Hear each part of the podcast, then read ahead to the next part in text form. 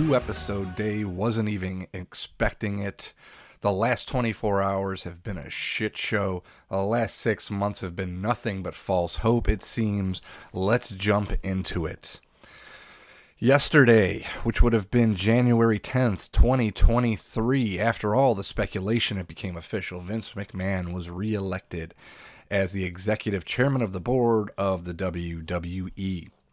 Shortly after that, Stephanie McMahon sends out a press release stating how she previously had taken a leave of absence and after that had become co chair, CEO of the WWE. And now she's taking it a step further. She is resigning from WWE altogether.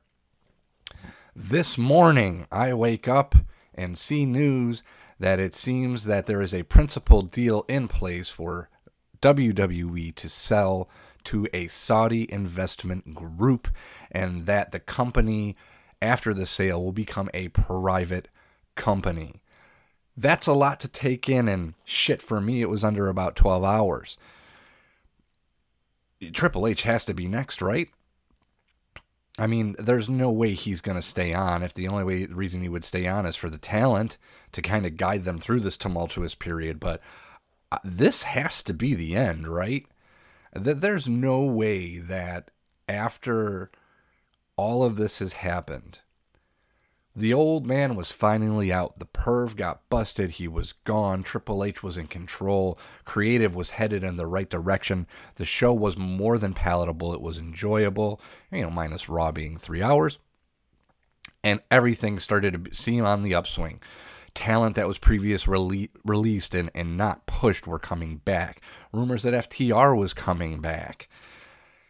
And now this happens all of a sudden says Vince says, "You know what? Fuck that. I'm back. We're doing this." And here's the thing. If if the Saudis do make this a private company, they can just put Vince in control and they'll all be happy. I don't know how loyal those WWE hardcore loyalists are going to be. Um, you know, I th- I would think they're going to lose a lot of fans just due to who they're selling the company to. But then again, some of those hardcore fans may not give a shit. Um, this is, has to be demoralizing for the talent. I, I don't see a way uh, where you know a lot of people are going to be happy. You know, minus your your flagship people, most of which are on Legends deals at this point. I would think Sami Zayn's going to bounce, which is a damn shame because he's been the best thing in WWE over the last year. And that's another thing to think about. I mean, if if if this is all true and it all happens, you got to think Sami Zayn is gone.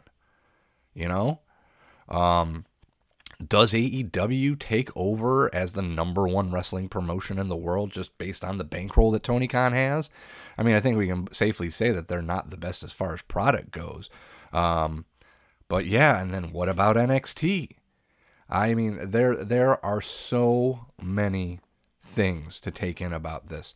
Uh, Professor and I were really hoping that we could, you know, get together and have a lengthy discussion about this. Unfortunately, you know, we both work nine to five jobs, uh, so it is what it is. As it is, I'm doing this brief recording, you know, before my next meeting, just to get something out there, uh, to kind of just throw this stuff out there, uh, you know, t- to start a discussion. This is uh, this is absolute insanity.